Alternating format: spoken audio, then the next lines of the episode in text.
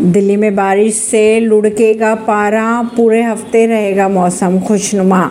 IMD की अगर माने तो पूरे हफ़्ते दिल्ली और आसपास के इलाकों में बारिश दर्ज की जाएगी। इसी के साथ ही तापमान में भी कमी दर्ज की जाएगी। बात करें अगर यूपी, बिहार और दिल्ली की तो बारिश जारी रहेंगी। आईएमडी की माने तो पूरे हफ़्ते देश की राजधानी नई दिल्ली में बारिश देखने को मिल सकती है। साथ ही तापमान की अगर बात की जाए तो तापमान में कमी देखी जाएगी। बात कर लेते हैं चार जुलाई की तो नई दिल्ली में न्यूनतम तापमान 27 और अधिकतम तापमान 35 डिग्री दर्ज किया जाएगा।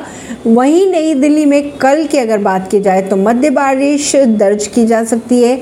बुधवार को नई दिल्ली में न्यूनतम तापमान की अगर बात करें तो 27 और अधिकतम 34 डिग्री दर्ज किया जाएगा। ऐसी ही खबरों को जानने के लिए जुड़े रहिए जनता सरिश्ता पॉडकास्ट से। परवीन दिल्ली से।